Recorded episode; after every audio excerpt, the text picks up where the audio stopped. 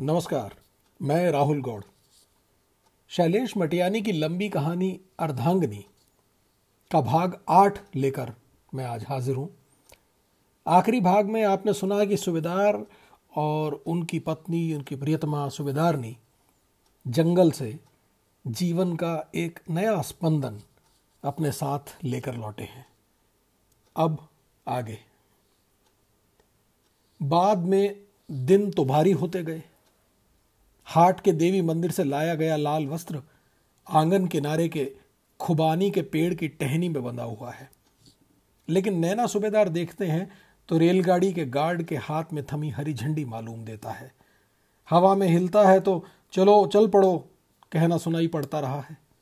और इस वक्त हाल यह है कि सारा सामान बंधा पड़ा है, लेकिन कुली अभी तक कहीं नहीं दिखाई पड़ा। कल शहर स्कूल जाने वाले बच्चों से कहलवा भेजा था कि किसी भेंट को भिजवा दे हिमालय होटल का बच्चे सिंह। मगर कहीं कोई चिन्ह ही नहीं है।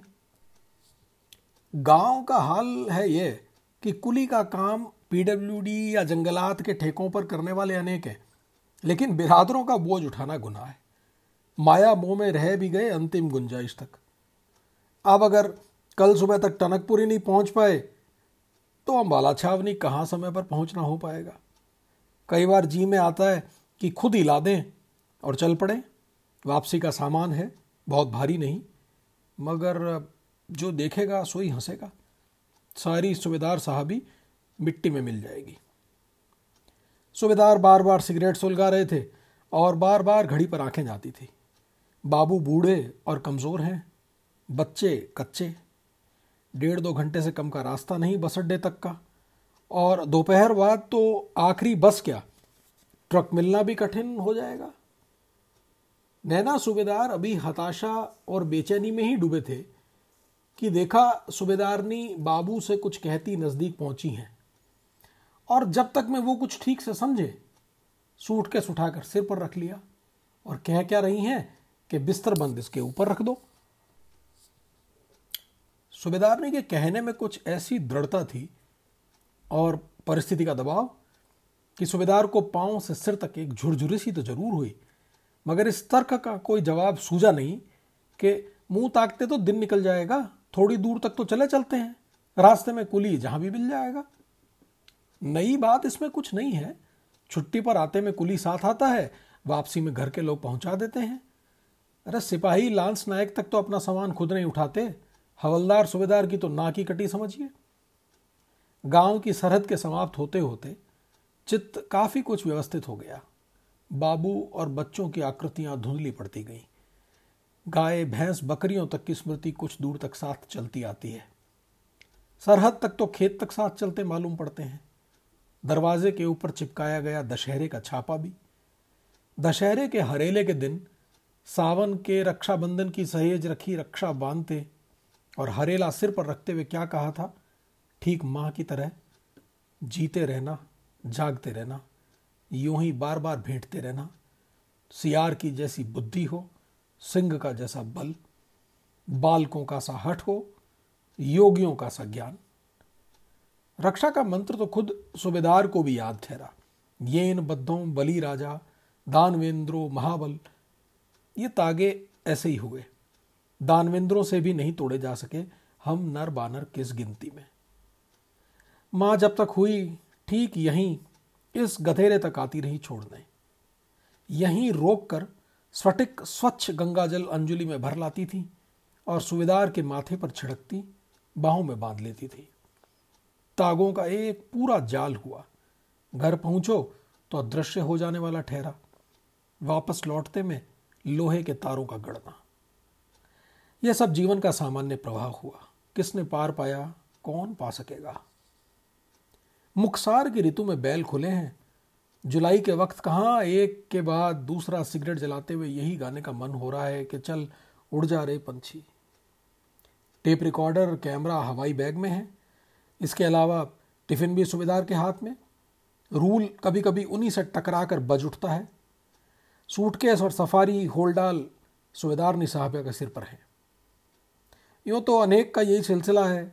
हवलदार साहब ट्रांजिस्टर लटकाए रूल हिलाते, घड़ी बार बार देखते और सिगरेट पीते आगे आगे चल रहे हैं और पीछे पीछे घरवाली सामान सिर पर लादे हुए। मगर नैना सूबेदार के साथ ये पहला अवसर है। कभी भी अपने से दो अंगुल कम करके तो देखा ही नहीं। एकाएक बोले, सूबेदारनी, आप जरा रुकिए।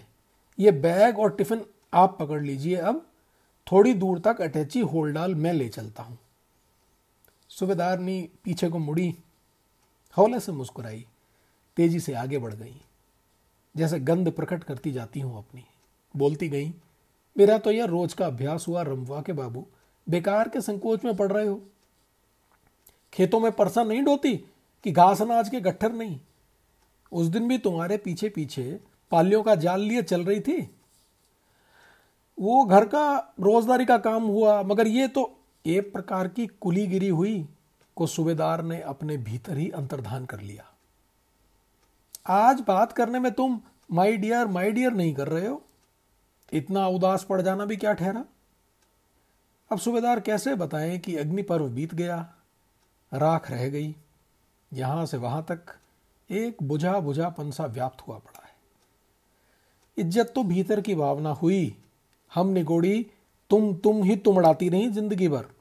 तुमसे आप, आपसे नीचे नहीं उतरा गया। दुर्गा सासू कह रही थी, घरवाली को प्रतिष्ठा देना, कोई इसके सूबेदार से सीखे। तुम जब वहाँ रात दिन हम लोगों की चिंता में घुलते रहने वाले हुए, तब कुछ नहीं। एक दिन को तुम्हारा बोझ हमारे सिर पर आ गया तो क्या पर्वत आ गया ठहरा? सिर के ताज तो आखिर तुम ही हुए। सूबेदार को लगा कि सूबेदारनी का बोलना फिर कानों तक आते चला गया और सूबेदार को लगा जैसे कलम से शरीर पर लिखे दे रही है कि अगली छुट्टियों में क्या क्या लेते आना है। फिर स्मृति में स्पर्श उभरते ही गए कि गाँव पहुँचने के दिन एक एक वस्तु को कैसे हज़ार आँखों से देखती सी मुग्ध होती जाती थी सूबेदारनी।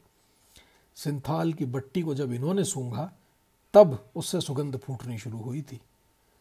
लोभ नहीं है, लाए हुए को सार्थक कर देना है इस वक्त। यह मत भूलना, वह ज़रूर लेते आना की सारी रट सिर्फ़ सूबेदार की उत्साह और गरिमा बढ़ा देने के लिए है। गाँव से शहर तक की सड़क पर यह कोई पहली बार का चलना तो है नहीं। इन्हीं छुट्टियों में दो बार आ चुके हैं। एक बार शहर घूमा, कुछ खरीदारी की, मैटनी शो देखा, वापस लौट गए। दूसरी बार मेला घूमे, नाइट शो देखा और हिमालय होटल में ही ठहर गए। हाँ प्रसंग बदल गया है तो सड़क भी पाँव थामे ले रही है। पिथौरागढ़ झूलाधार वाली मुख्य सड़क अब थोड़े ही फासले पर है। इस गाँव वाली सड़क के दोनों ओर पत्थर की चिनाई हुई है। समतल नहीं उबड़ खाबड़ है। बूटों की आवाज़ कानों को स्पर्श करती मालूम पड़ती है। नज़र नीचे चली जाए तो खेतों में घास बीनती औरतें या इनारे किनारे की भूमि पर चरते पशु दिखाई पड़ जाते हैं। ऊपर आसमान की तरफ़ देखो, यही सब पक्षी बनकर उड़ते से जान पड़ते हैं। जहाँ तक ये गाँव वाली कच्ची सड़क जाती है, सब एक है। पक्की डामर वाली सड़क आते ही पृथक हो गए होने का आभास होता है। दूर खड़ा भराड़ी का जंगल, याद रखना, भूलना मत, पुकारता सा आगे को आ रहा है। और प्रकृति, सुबेदारनी की ही भांति घाघरा फैलाए बैठी मालूम पड़ती है। मुस्न्योले ज़्यादा लंबे नहीं उड़ते। सिर्फ़ एक से दूसरी झाड़ी तक फुदकते हैं और ची ची मचाए रहते हैं। याद आता है कि इस बार कन्या की कामना इतनी क्यों रही होगी? तो वहाँ अंबाला छावरी में साथ के एक फौजी अधिकारी के यहाँ आँखों में छा गई छोटी सी बच्ची की आकृति स्मृति में उभरती आती है। याद आता है उसका अंकल अंकल कहना और कंधे पर चढ़ने की जिद करना और यह कि बाबू की वृद्धावस्था और घर के वीरान पड़ जाने के डर में परिवार को साथ रखने का अवसर नहीं। भाग आठ यहीं समाप्त होता है। मैं धन्यवाद दूँ मित्र पुनीत का और आदरणीय प्रभा जी का कि उन्होंने कहानी को पसंद किया। अगला अंक, यानी नौ, इस कहानी का आखिरी अंक होगा। तो आखिरी अंक नौ में आपसे जल्दी ही मिलता हूँ। तब तक के लिए आज्ञा दें। धन्यवाद। नमस्कार।